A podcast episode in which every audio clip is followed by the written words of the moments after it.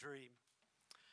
Uh, and behind them is as where they, uh, perhaps a, a, week ago, um, had a coffee and could look out on that beautiful view.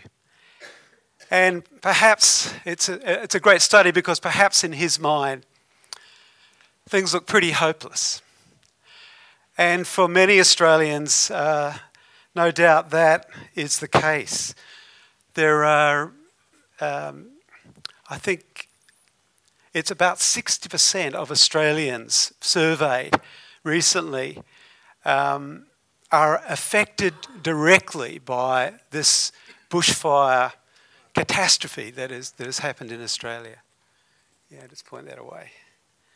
So, it, it and it, it, just affects us in so many ways. And yet, in the midst of, uh, of, of this uh, great uh, devastation that we've been having. It's just magnanimous. And of course, we in, a, we in Brisbane have escaped a lot. we saw a bit of smoke before Christmas. But we have just been, I don't know about you, but I've been glued to media and just what, what's been happening. And, and our prayers have uh, been not only for those that have lost homes, communities that have lost their, their very village or town, um, but also, you know, farmers that, uh, that have had their livelihoods uh, and the millions, countless millions of wildlife that have that have, okay, so we could become very depressed pretty quickly just by talking about it. And we, we need to, as Graham has said, we need to realise too that we are still a nation in trauma, uh, a, a, nation in grief. And, uh, and so, just because it's not uh, number one in the, uh, the, the, latest news broadcast, um, when we had uh, an earthquake uh, yesterday in Malatya, where Ben and Christy actually used to live. And so they are currently uh, aware, um, just aware of a number of people, of their friends and people that they know.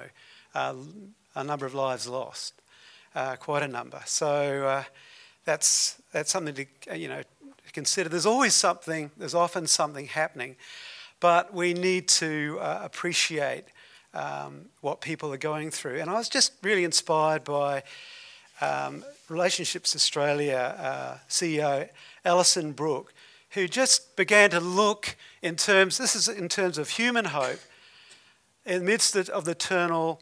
The, the, sorry, the turmoil, political posturing, buck passing, and human induced mayhem, there are a number of wonderful things that transcend the disaster. And she speaks of, firstly, is love. Um, many stories already of people who have lost everything, but homeless people have turned up at their neighbour's home to help put out spot fires there.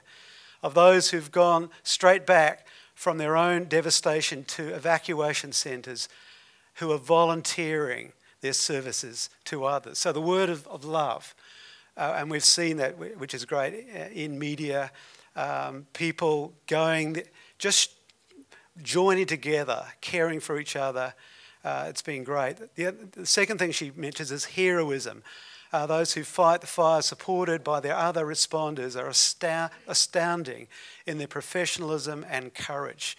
She goes on to talk about that. Just the outstanding work of those um, who, who are going into the fray. Uh, the third is generosity, led by many around the world who see Australian disaster. I mean, it's been amazing, unprecedented. As the clarion call to international action on climate change, etc., and the protection of our natural world, there have been countless donations aimed at alleviating the destruction from its current, this current event and starting the process of building resources that will help uh, the fight to stem the impact of rapidly changing and she goes on there. The fourth one is community and the innate need to belong and contribute. Uh, there are countless tales of communities being drawn together closer, supporting each other to face a future together that is bleak but bearable if faced collectively. And, and so I, that, I think that's, that's great to look with a sense of hope because hope is in within us. I'm always amazed when I go back to Christchurch, that city which was flattened uh, in 2011. Uh, the CBD was virtually just flattened. It needed to be flattened because the existing buildings had to be pulled down anyway. And yet, the human spirit, and when you, would go there even a, uh, a year later, there was, in a, there was a buzz about it. There's something amazing in the human spirit, which is, which is always worth celebrating. But you know, this, in, in this mix, when we're looking about hopelessness and trauma and the world, the more we know, the more we see that there is trauma everywhere and in every place. Um, but we share, as that song says, a living hope in Christ. And as we, the people of God, I mean, it, it, that living hope didn't come from nothing. It came from the Son of God who would come and pay the great penalty for all of us so that we, through his death, might have life. And, and that we might be born again to this living hope. And uh, amazing passage here 1 Peter 1 3. Blessed be the God and Father of our Lord Jesus Christ. According to his great mercy, he has called us to be born again to a living hope through the resurrection of Christ from the dead.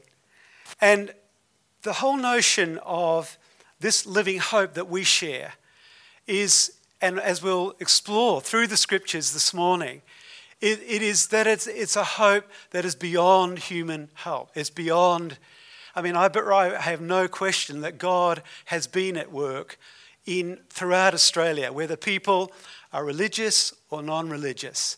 Uh, there's something of God that comes. God's Spirit is at work. There's no question about that. Uh, however, there is a dimension of hope and life and faith and grace and all the things of God that are far above that. And it's important that we as God's people have a good grasp on that. Because if we're to look with hope, if we're to have this 2020 vision, as many people are talking with this year, I really believe that we need to have a solid, solid grasp of this, this hope. Born again to a living hope. And so, you know, Jesus talked about being born again. It's being born of the Spirit. It's an act of God that actually, as we as we hear the good news of his love for us and respond, God, by his Spirit, does, does something in a person who believes that is supernatural, that it cannot be mimicked. It is real, it is powerful, and, and it's living, and it continues, and it will continue forever, beyond this world. Uh, there is a bit of a talk about fire in the Bible as you read through the end of the world. Um, so um, let's, get, let's get fireproof. You know, one of the, thing, stories I, I've told uh, it was because it's so impactful in my life, and this actually is a, is a clock tower. It's called the Edmonds Clock Tower. Uh, obviously, from if you're a Kiwi, uh, you'll know Edmonds, Edmonds baking powder. And, uh, and so Edmonds was a very significant uh, New Zealand company, and, uh, and they obviously sponsored this clock. And it's interesting that on each of the faces of this clock um, is a theme. And there's a theme in glass, a theme in sculpture, and it's also written there. And I don't know if you can make it out um, anywhere, but you'll see the word hope there. And just trying to see that's faith, yeah. So uh, there are, around that clock are four, four statements.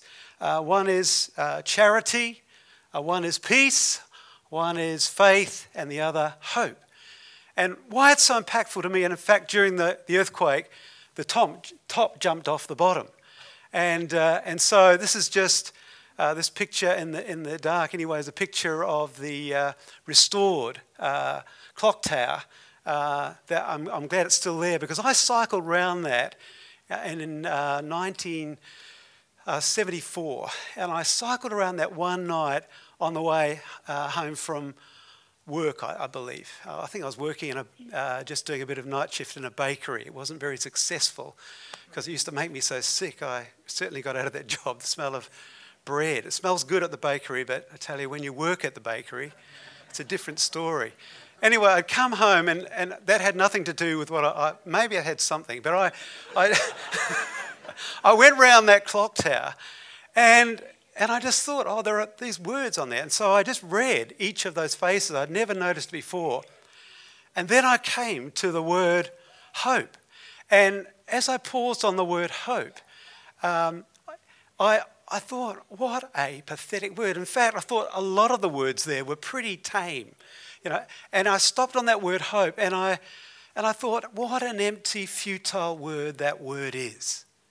And, uh, and it was so significant uh, that, um, that I remembered it. But, and I remembered it particularly because within a year, that word had, had completely changed its status in my life as I found Christ. And I realized that word hope at that time was more a reflection of my own hopelessness and my lack of revelation or lack of understanding of the hope that God provides for those who have faith. And you know, in this passage here, um, uh, Romans 5, it, it, it, brings into play um, those statements. Therefore, since we've been justified by faith, we have peace with God through our Lord Jesus Christ, whom, through whom we have obtained access by faith into his grace, or the word grace, unmerited kindness or love, in which we stand and we rejoice in hope of the glory of God. It's speaking about a hope that is beyond, uh, beyond this life, it supersedes this life. It, it is far more extravagant, it's far more powerful, it's far more enduring, um, it's far more significant than hope in a human sense, a limited sense. It says faith is the assurance of things hoped for the conviction or evidence of things not seen. And so the, the here's the thing about um, faith is, and your uh, hope is, is that often it's related to things that are not seen with the human eye, but they're related to what can be perceived when a person can see God and see the things of God and comprehend Christ. And so faith is like the action word. Uh, faith is the action word, the demonstrative thing that we act on that brings us into hope. For in this hope we were saved. Now, this is pretty amazing, isn't it? That it has a part in our salvation. Hope that is seen is not hope, for who hopes for what is seen? But if we hope for what we do not see, we wait for it with patience. So there's, there's, there's a, um, a call here to wait with patience. And patience, of course, is a fruit of the Spirit. Um, for whatever was written in former days was written for our instruction that through endurance. So we see these qualities. And so it's not just, hope is not just a nice word uh, that we can have on our, our, our back uh, veranda, as it were, um, and, and think little of. Hope is very much in the mix of our day to day work through difficult times, through hardship, uh, through struggles, through, through uh, suffering at times. And that's why um, Paul, eh, to the Romans again, um, that through endurance and through the encouragement of the scriptures, we might have hope. And so the, the power of indulging, of immersing, of being in the Word and not, uh, you know, this year, if you're not a Bible reader, but if you're not an avid Bible reader, here's a challenge to you. If you want to be filled with God, make the reality of the Scripture, reading, the discipline of daily reading, a reality in your life because it will bring hope. And you'll need that hope, but others will around you too because the, the thrust of Scripture is to bring this divine hope. We've, we've been on this scripture here, for I know the plans I have for you, declares the Lord, plans for welfare and not for evil, to give a future and a hope. and it goes on about calling on God and, and He'll be there. He's calling us into relationship with Him. And, and this passage, as some have noticed, is not a, just a warm fuzzy for um, 21st century Christians, but it comes in the midst of a people who had actually missed God and generally they'd walked away from God. The consequences of their, of their lack of relationship, lack of engagement with the Almighty, was that the Jewish nation was led into exile, where they suffered in exile. But eventually, God in His mercy, and they desired to come back, of course, God brings them back. And in, in the midst of this, what we hear is that God has an appointment with them, that through their suffering, through the chastisement of um, you know, of being in a, uh, out of their own land and in a slave nation. God uh, brings them back, and what He wants is that we will enter into this amazing relationship. He wants to give us a future and a hope, but it only comes, this eternal hope only comes when we are in relationship with Him. Micah, uh, again, as for me, I'll look on the Lord and confident. I love this word. You know, one of the themes of Daniel is, you know, those who do know their God will be strong, they'll be confident, and they'll do amazing things because God is there in the mix in their lives. He's central. And I'm uh, confident in Him, and I will keep watch. In other words, He's looking. It's a disposition of looking of uh, thinking of the, the 2020 vision thing. I'll wait with hope and expectancy for the God of my salvation. My God will hear me. More than that, it goes on in, in uh, Romans 5. We rejoice in our sufferings, knowing that suffering produces endurance. See these words over and over again. Endurance produces character. Who wants character? comes through suffering, comes through endurance. But it produces hope. It produces hope. And hope doesn't fail us. Hope actually lifts us up because the love of God comes into us, it's poured out into our hearts through the Holy Spirit. And so we're beginning to see here there's a key to the reality of hope. It's all about the Holy Spirit in our lives, whom Christ died and rose again, and his victory is marked by the presence of the Holy Spirit. He needs to be present in you. If He's not present in you yet, let's pray.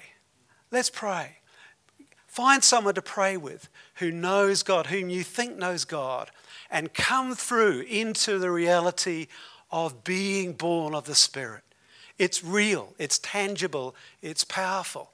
And it doesn't put us to shame. I remember my dad trying to argue me. He was a good arguer, he didn't believe in God. And we would have these discussions uh, down the hallway, and, uh, and, and he, would, we would, you know, he would stick to his point, but I'd say, Dad, I know he's real. I can feel him right now inside me. You know, when the reality of God is there, arguments just fall by the way. They're useless. You know, they, they, uh, they take second place to the reality of Jesus in you. That's what's going to impact those around us. Hallelujah. May the God of hope, or of all hope, fill you with joy and peace in believing, so that by the power of the Holy Spirit you may abound in hope. And that's my prayer. That's, I believe it's God's will.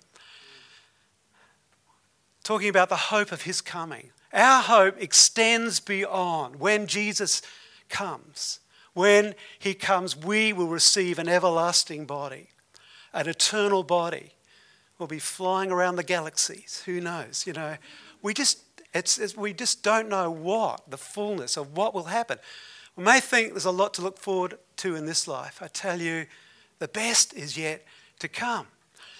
So, but it talks about the absoluteness of this. You know, God cannot lie.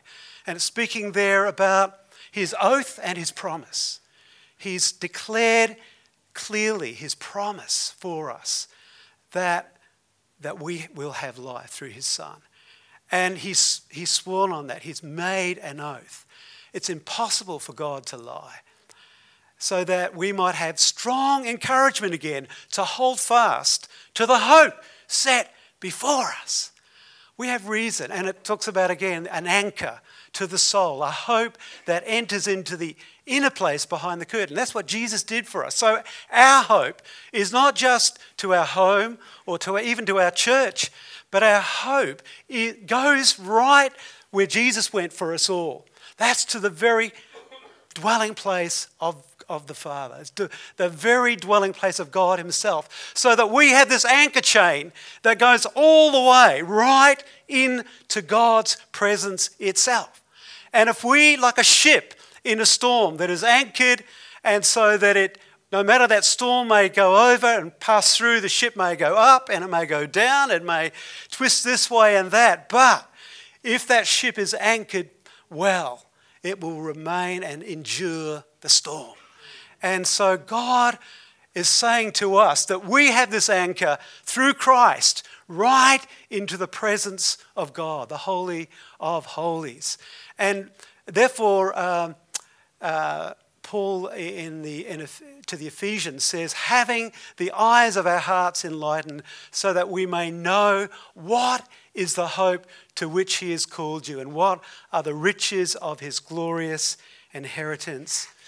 That's in us. His hope is in us.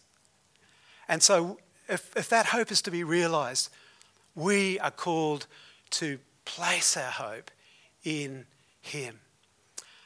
Amazing passage. Now, unto Him who is able to do, let's read this together. Now, unto him, to Him who is able to do far more abundantly than all what we ask or think, according to the power at work within us. To Him be glory in the church and in Christ Jesus throughout all generations, forever and ever. Amen.